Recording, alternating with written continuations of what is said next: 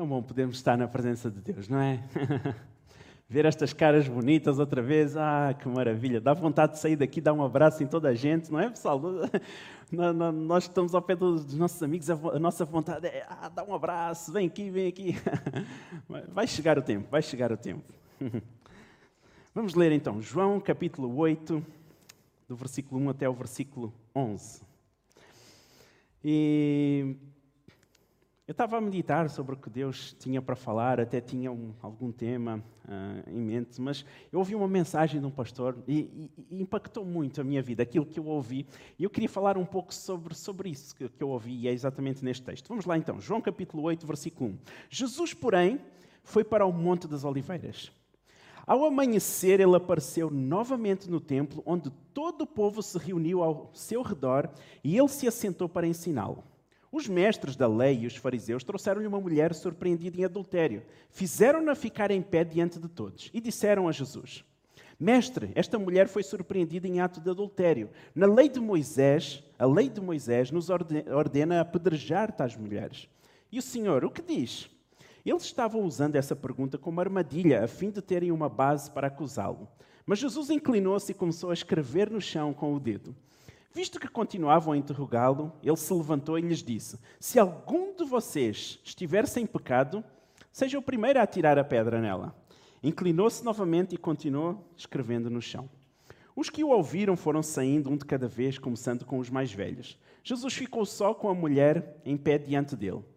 Então Jesus pôs-se de pé e perguntou-lhe: Mulher, onde estão eles? Ninguém a condenou? Ninguém, Senhor, disse ela. Declarou Jesus: Eu também não a condeno. Agora vá e abandone a sua vida de pecado. Vamos ler João capítulo 1 também, versículo 14. Diz assim: Aquele que é a palavra tornou-se carne e viveu entre nós. Vimos a sua glória, glória como do unigênito do Pai, cheio de graça e de verdade. Muito obrigado, minha esposa linda, maravilhosa. Até aqui a palavra de Deus. Olhem como é que este último texto que nós lemos acaba. João 1,14. Acaba assim: Vimos a sua glória, glória como do unigênito do Pai, cheio de graça e de verdade. Sabem, nós poderíamos usar aqui uh, vários adjetivos para descrever Jesus. Ele é bom, ele é misericordioso, ele cura. Ele... Nós podíamos usar imensos adjetivos para descrever Jesus, mas João descreve Jesus com dois adjetivos ele é cheio de graça e de verdade. Reparem só, graça e verdade. Parece duas coisas que não combinam uma com a outra, não é? Porque graça, aquele favor que nós não merecemos, aquele, aquela atitude cheia de amor, cheia de carinho, aquela graça. Por outro lado, verdade. Verdade faz-nos lembrar alguma coisa dura. Eu vou-te dizer a verdade na cara. Parece um contrassenso. Jesus é graça e é verdade. Parece a Bela e o Monstro. Parece a Bela e a Fera para os brasileiros. Parece um, um contrassenso. E, e, nesta manhã eu queria falar, e foi algo que, quando eu ouvia isto, mexeu dentro de mim: é, é nós vivermos na tensão. A tensão entre a graça e entre a verdade. E nós já vamos entender um pouco mais o que é que Deus quer falar conosco sobre isso, ok? Esta tensão que existe é o que nos faz crescer. É nesta tensão que nós nos vamos tornar melhores. É nesta tensão que a igreja vai se tornar melhor. Aliás, ah, nós temos o Eli, o nosso PT Eli, o meu sobrinho. vocês já viram como inadmissível é eu ter um sobrinho PT e ter uma barriga. Opa, tem, tem que contratar ali uns treinos, não coisa. Mas quando nós fazemos ginástica, o que, é, que é que quase todos os exercícios que nós fazemos exige? Tensão. Fazer prancha, eu, eu, detesto fazer prancha. Eu aguento para aí 30 segundos. Há pessoal que aguenta não sei quanto. Eu aguento 30 segundos, já estou a morrer. A prancha, vocês sabem, não é? Com os cotovelos no chão, a barriga não vou fazer aqui, porque não ia ficar bom. Mas o que é que existe? Tensão. Todos os músculos estão tensos para ficarmos naquela posição. Quando nós estamos nas máquinas a fazer exercício, existe, existe tensão entre os pesos e a força que nós estamos a fazer. E essa tensão produz o quê? Produz fortalecimento. Ficamos com os músculos assim, não é? Porque a tensão, é na tensão, nesta tensão, que nós crescemos, que nós exercitamos os nossos músculos. Na nossa vida espiritual é assim também. Nós vamos, nós vamos entender aqui um pouco mais. Neste mesmo versículo que nós lemos, diz assim: Aquele que é a palavra tornou-se carne e viveu entre nós. Pessoal, que graça! Que graça! Aquele que era a palavra, que era o verbo, ele veio até nós e ele habitou em nós. Ele não só veio aqui ver como é que o mundo estava, ah, está tudo bem. Ele habitou entre nós. Ou seja, ele sabe o que tu estás a passar, ele passou. Ele passou por traição, ele passou por açoites, ele passou por, por críticas, ele passou por tudo isso. Ele sabe o que, o que nós sentimos, o que nós passamos. Porquê? Porque ele veio. A graça de Jesus fez ele vir até nós, até esta terra, sentir o que nós sentimos, morrer por nós para que nós pudéssemos ser salvos. Uau! Isto é graça. Graça. Só nele nós podemos estar. a ter toda esta. Aliás, o mundo estava perdido, nós sabemos disso, não é? Desde que do pecado de Adão e Eva houve uma separação entre o homem e Deus. Então Jesus lá do céu, o Pai, eles reuniram e disseram: temos que fazer alguma coisa. E então enviaram Jesus. Vocês pensem uma coisa comigo. Vamos supor que alguém aqui esteja doente. Nós vamos ao hospital. Olha, estou com qualquer coisa estou a espirrar, estou com uma febre de 39 graus, vamos um, um assunto atual, não sinto sabor, não sinto cheiro. E o médico chega para nós e diz assim: Ah, tem a solução para isso. Vai ali à biblioteca, na biblioteca está lá um livro de medicina e você vai encontrar lá a resposta. Faz sentido? Não. O que é que nós precisamos? De um médico que interprete aquele livro e faça alguma coisa por nós. Um advogado. Nós vamos ao advogado, precisamos resolver alguma situação. Ele diz: Olha, está aqui o livro, livro de direito, este calhamaço assim. Está aqui a resposta. Nós vamos ler, ninguém vai entender nada daquilo. Nós precisamos o quê? Que o advogado interprete aquilo que está ali, faça aquilo, ah, faça com que aquele livro tenha uma ação no que nós precisamos. Num psicólogo. Vamos a um psicólogo e ele diz: Olha, está aqui um livro muito bom, pode ler que isto vai resolver todos os seus problemas. Não, nós precisamos de um psicólogo que interprete aquele livro e que faça aquele livro agir no que nós precisamos. Jesus fez exatamente o mesmo por nós. Ele, ele, Jesus, lá na reunião da Trindade, lá no céu, eles disseram: Olha, não basta a lei de Moisés, o Pentateuco, não basta. Nós precisamos de alguém que vá, interprete aquele livro e faça aquele livro vivo nas pessoas. Então Jesus veio até a terra e nós estamos aqui cheios de vida, com livre acesso ao Pai, porque Jesus morreu por nós e Jesus tornou toda aquela lei juntamente com a graça, fez um mexido, mexeu tudo na panela, cozeu direitinho, e aqui estamos nós, com acesso ao Pai, com a salvação. Isso é graça. Isso é graça. Ele é cheio de graça e verdade.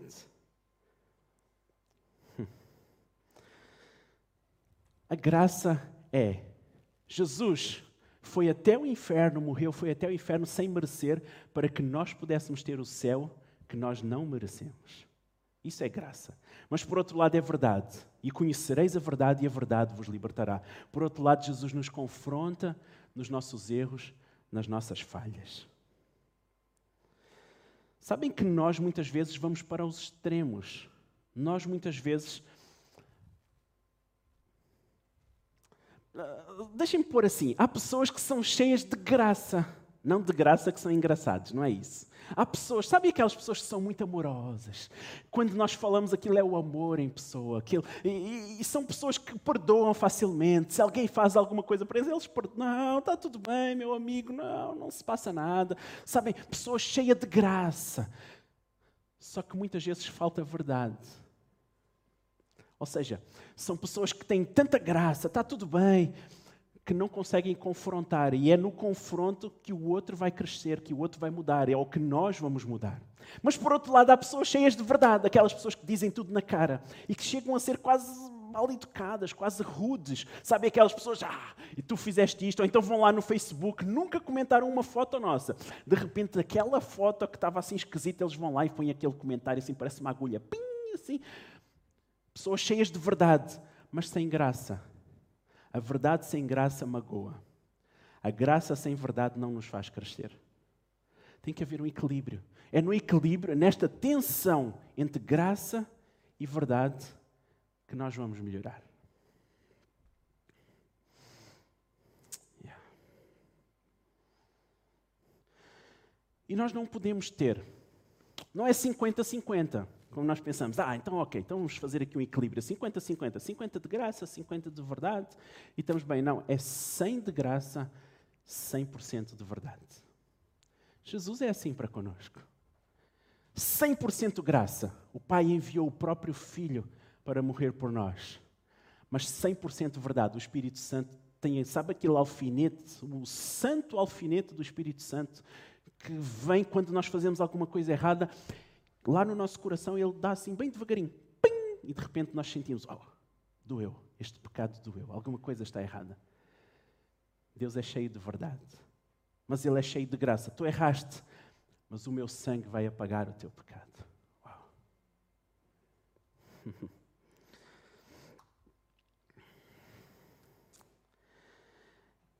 Nós vimos no ministério de Jesus, Jesus tinha graça. Jesus era rodeado por que tipo de pessoas? Aliás, ele era criticado por isso. Jesus era rodeado por pecadores, cobradores de impostos, só por gente que os outros não queriam saber. Tanto que os fariseus criticavam: Mas quem é este? Tu só andas com essa gente, comes na casa dos pecadores. Jesus, porquê? Porquê que Jesus era assim? Porque no coração dele havia graça. Mas por outro lado havia verdade. Tantas vezes nós vemos Jesus a dizer assim: Vai, a tua fé te salvou. Mas depois ele acaba muitas vezes dizendo assim: Vai e não peques mais. Graça, a tua fé te salvou, vai, estás curado, mas não peques mais. Olha a verdade, tu estás errado. Ele chega para uma mulher certa vez e diz: Pois é, tu já tiveste cinco maridos e o que tens agora não é teu. Por um lado, ele teve graça porque ele parou para conversar com aquela mulher samaritana. Os samaritanos eram uma coisa assim à parte, ninguém queria saber dele. Eles eram discriminados completamente.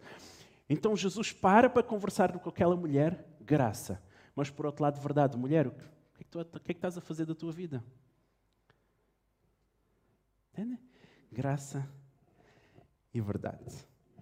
E então nós vemos em João capítulo 8, chegamos ali a João capítulo 8 e vemos Jesus a pregar no templo. Jesus está lá a pregar, toda a gente à volta dele a ouvir, e de repente os fariseus, aqueles religiosos, eles queriam tramar Jesus, queriam arranjar uma armadilha para Jesus. Então eles chegam lá, trazem uma mulher que foi apanhada em adultério, e no meio da mensagem, Jesus a pregar, como o pastor Maurício, o pastor Maurício aqui no meio do culto a pregar, todo feliz da vida, chega aqui alguém, põe uma mulher aqui na frente, apanhada em adultério, e diz: Pois é, então agora, o que é que nós fazemos com esta mulher? A lei de Moisés diz para apedrejar. Jesus, qual é a tua resposta?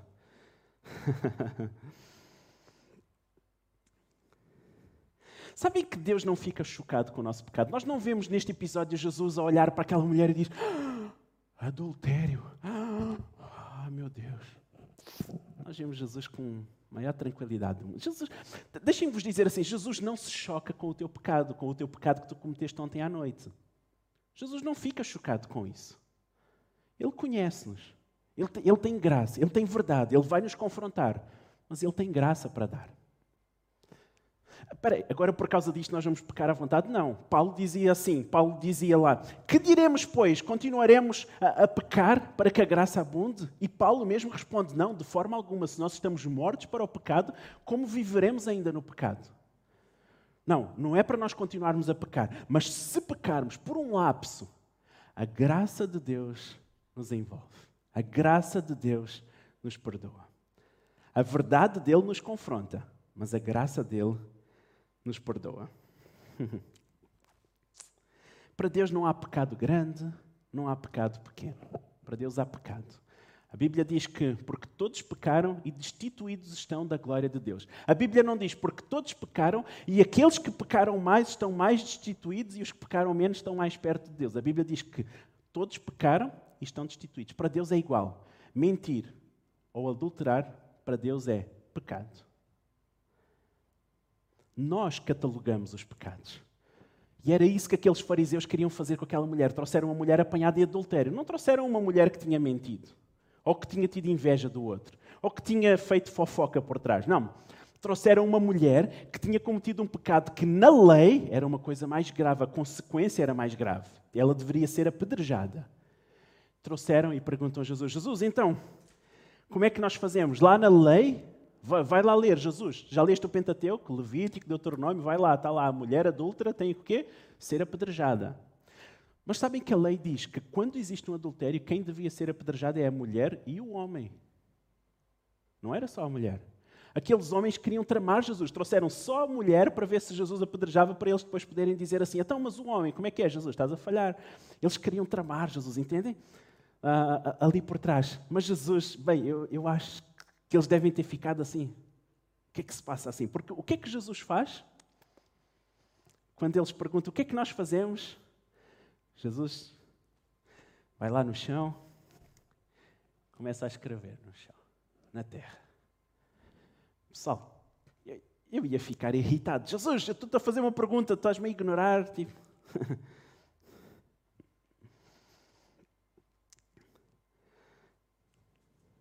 Sabem, quando eu leio isto, o que é que me faz lembrar? Jesus deu uma resposta àqueles homens que acusavam aquela mulher. E eu queria fazer uma diferença entre resposta e reação. Eu ouvi um pastor falar sobre isso e muito interessante. Reação é aquilo que nós fazemos no impulso. Nós reagimos. Alguém nos, alguém nos pisa ao calo e nós reagimos, nós damos um chute. Alguém, alguém fala mal de nós pelas costas e nós vamos falar mal daquela pessoa pelas costas aos outros. Isso é reação. Naquele impulso nós fazemos alguma coisa, nós respondemos mal. Uh, tantas vezes eu tive impulsos com, com, a minha mãe, por exemplo. A minha adolescência, já vos contei, foi um, complicada. Uh, a minha mãe super amorosa, super gente boa, só que eu às vezes não a tratava como, como merecia a minha mãe. E então o que é que acontecia? No impulso, eu dava assim umas respostas da minha mãe, assim meio mal educadas.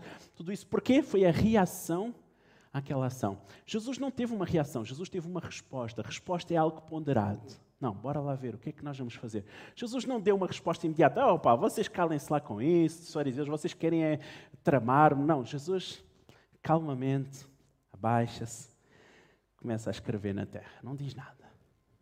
Uma resposta. Aqueles homens continuam a insistir e ele lá a escrever. Porquê?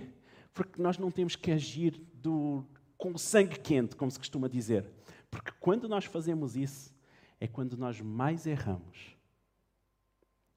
É quando, é quando mais nós temos verdade de mais e graça de menos. Ou seja, nós damos respostas das quais nós nos arrependemos depois. Porquê? Porque falta graça e, no entanto, dizemos a verdade toda que não era para dizer. Ou de forma que não era para dizer. Vocês já viram se as pessoas todas reagissem em vez de responder? Vocês já viram se nós ligássemos para o INEM, uma emergência médica, tínhamos tido um acidente? Olha, por favor, 112, estou a precisar de uma ajuda aqui porque acabei de ter um acidente e. Deixem-me deixem pôr as coisas dramáticas. E parti a perna e estou, com muitas dores e tudo isso. Ligamos. E a pessoa do outro lado do INEM disse assim: Ai, eu também não sei o que é que eu faço, tu partiste a perna, ai, vais ficar sem a perna. Vocês já viram se alguém nos respondesse assim? Reagisse? Não. A pessoa do outro lado, calmamente, nos dá uma resposta. Ele pensa, vai lá ao computador, vê, ok, partiu a perna, muito bem. Vamos enviar mais alguma coisa, respira bem, está tudo bem. Entende? Eles dão uma resposta ponderada, pensada. É assim que nós temos que ser a reagir. Nós temos que dar resposta, não reação. Foi isso que Jesus fez. Então ele pergunta àqueles homens, calmamente, ajoelhado, a escrever no chão. Ele dá assim uma olhadinha de lado e ele diz assim: Quem não tiver pecado, que atire a primeira pedra. Man, aqueles homens, eu só eu queria pagar para estar lá naquele momento para ver a cara daquele pessoal. Eles devem ter ficado assim. Engoliu em seco. A Bíblia diz que os mais velhos começaram assim, de fininho. Depois foram os mais novos, até que no fim ficou quem? Jesus e aquela mulher. Não faço a mínima ideia do que é que Jesus escreveu na terra, ali. Uns dizem que Jesus estava a escrever o nome dos profetas, uns dizem que Jesus estava a escrever o nome de todas as pessoas que estavam ali e a pondo o pecado ao lado. Não faço a menor ideia, nem, quero saber. O que eu quero saber é que Jesus deu a resposta certa no momento certo.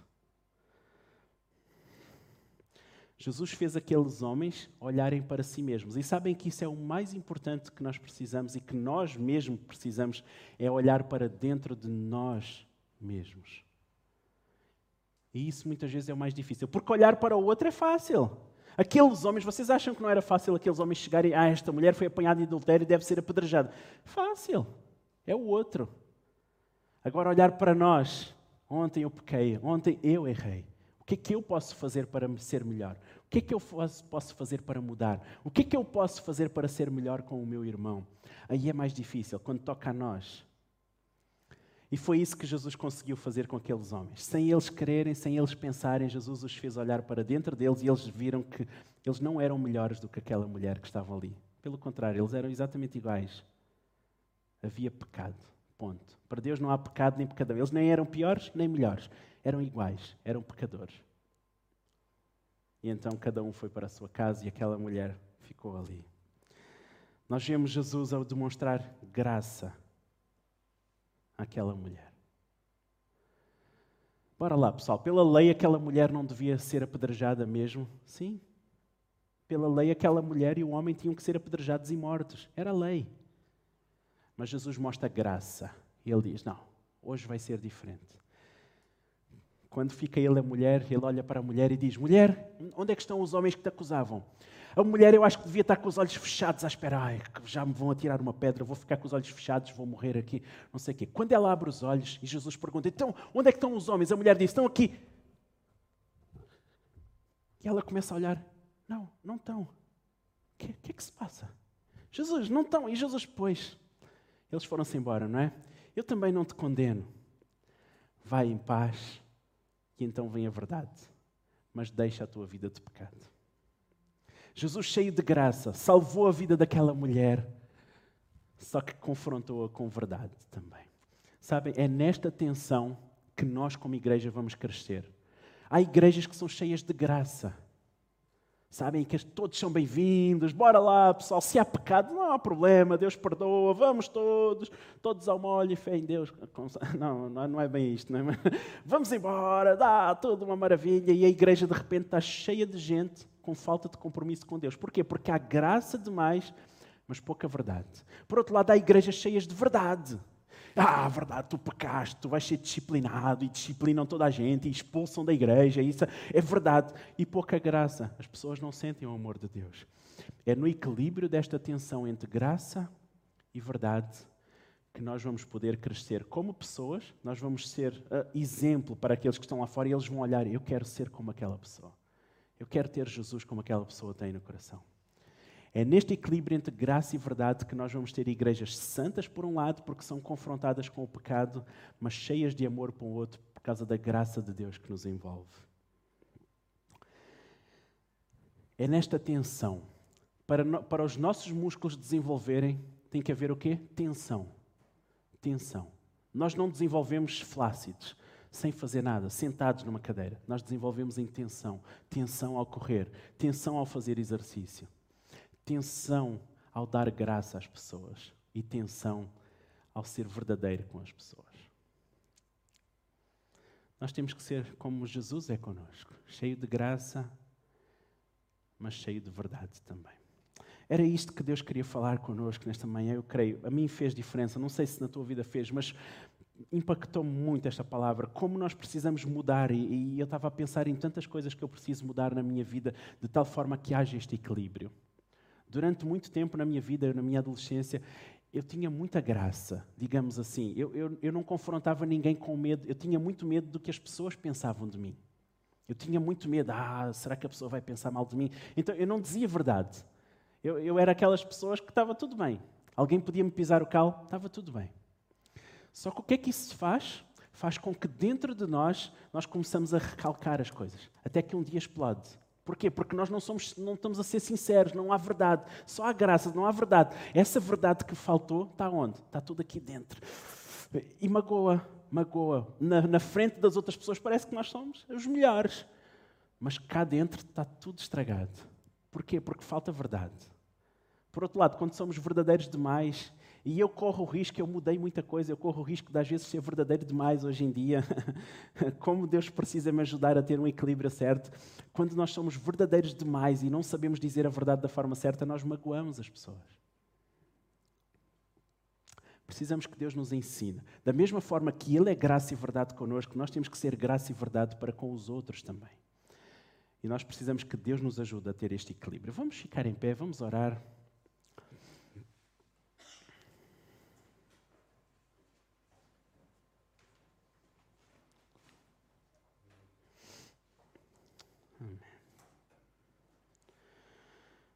Oh, Pai. Obrigado, Senhor, por mais este dia que tu nos dás. Obrigado pela tua palavra, aquilo que tu tens falado conosco nesta manhã, Senhor. Ajuda-nos a, a ser como tu, Jesus. A ser como tu, Pai. Cheios de graça, mas ao mesmo tempo cheios de verdade também. Deus, e em primeiro lugar nós te agradecemos porque tu és assim, Senhor. Deus, nós, nós merecíamos pelo pecado que há em nós a morte, nós merecíamos o afastamento entre nós e Deus, mas a tua graça nos alcançou. A tua graça nos alcançou e por isso hoje nós temos livre acesso ao Pai. Por isso hoje nós podemos ser perdoados dos nossos pecados. Por isso hoje nós podemos entrar com confiança no, na sala do trono. Nós podemos entrar com confiança na presença de Deus porque sabemos que estamos limpos pelo sangue do Cordeiro. Deus, obrigado pela tua graça. Mas, Santo Espírito, obrigado pela tua verdade, que a cada dia nos incomoda quando erramos e que a cada dia nos incomoda a mudarmos de vida. Obrigado, Senhor. E ajuda-nos a ser assim para com outros, Deus. Nós não queremos ser verdade demais para magoar, não sabemos, não queremos dizer de forma errada, no tempo errado, as coisas para não magoarmos as pessoas, mas também não queremos deixar de dizer para que as pessoas fiquem acomodadas. E nós mesmos, Senhor. Ajuda-nos a que haja verdade em nós, para que nós possamos mudar. Não só graça, mas verdade. Obrigado pela tua graça. Ajuda-nos a ter graça também, a ter amor, a perdoar, a ter graça para com os outros. Mas ajuda-nos a ter este equilíbrio entre graça e verdade, de tal forma que a tua igreja cresça de forma saudável. É isso que nós clamamos, Senhor. Uma igreja saudável, uma igreja que sabe ter equilíbrio. Não só uma igreja, e uma igreja como nós, pessoas individualmente. Nós somos igreja, nós somos templo. Por isso, ajuda-nos a cada um de nós a termos este equilíbrio na nossa família, com os nossos amigos, onde, onde quer que nós andemos. Sabemos que tu não falhas, tu jamais vais ter um desequilíbrio, tu vais ser sempre equilibrado, Deus. Por isso, ajuda-nos a, ter a, tu, a ser a tua imagem e semelhança, a ter o teu caráter, sermos estas pessoas equilibradas também, Deus. É isso que nós clamamos, Deus. É isso que nós clamamos, Senhor. Sabemos que os teus olhos estão sempre sobre nós. Sabemos que tu sempre olhas para cada um de nós, tu sempre atentas para cada um de nós, Senhor. Por isso, e os teus olhos trazem verdade, mas os teus olhos trazem graça também, Senhor. Oh, Pai. Teus olhos revelam que eu nada posso esconder, que eu não sou nada sem ti ó fiel Senhor. Tudo tu sabes de mim quando olhas meu coração. Tudo tu podes ver bem dentro de mim. Leva minha vida a uma só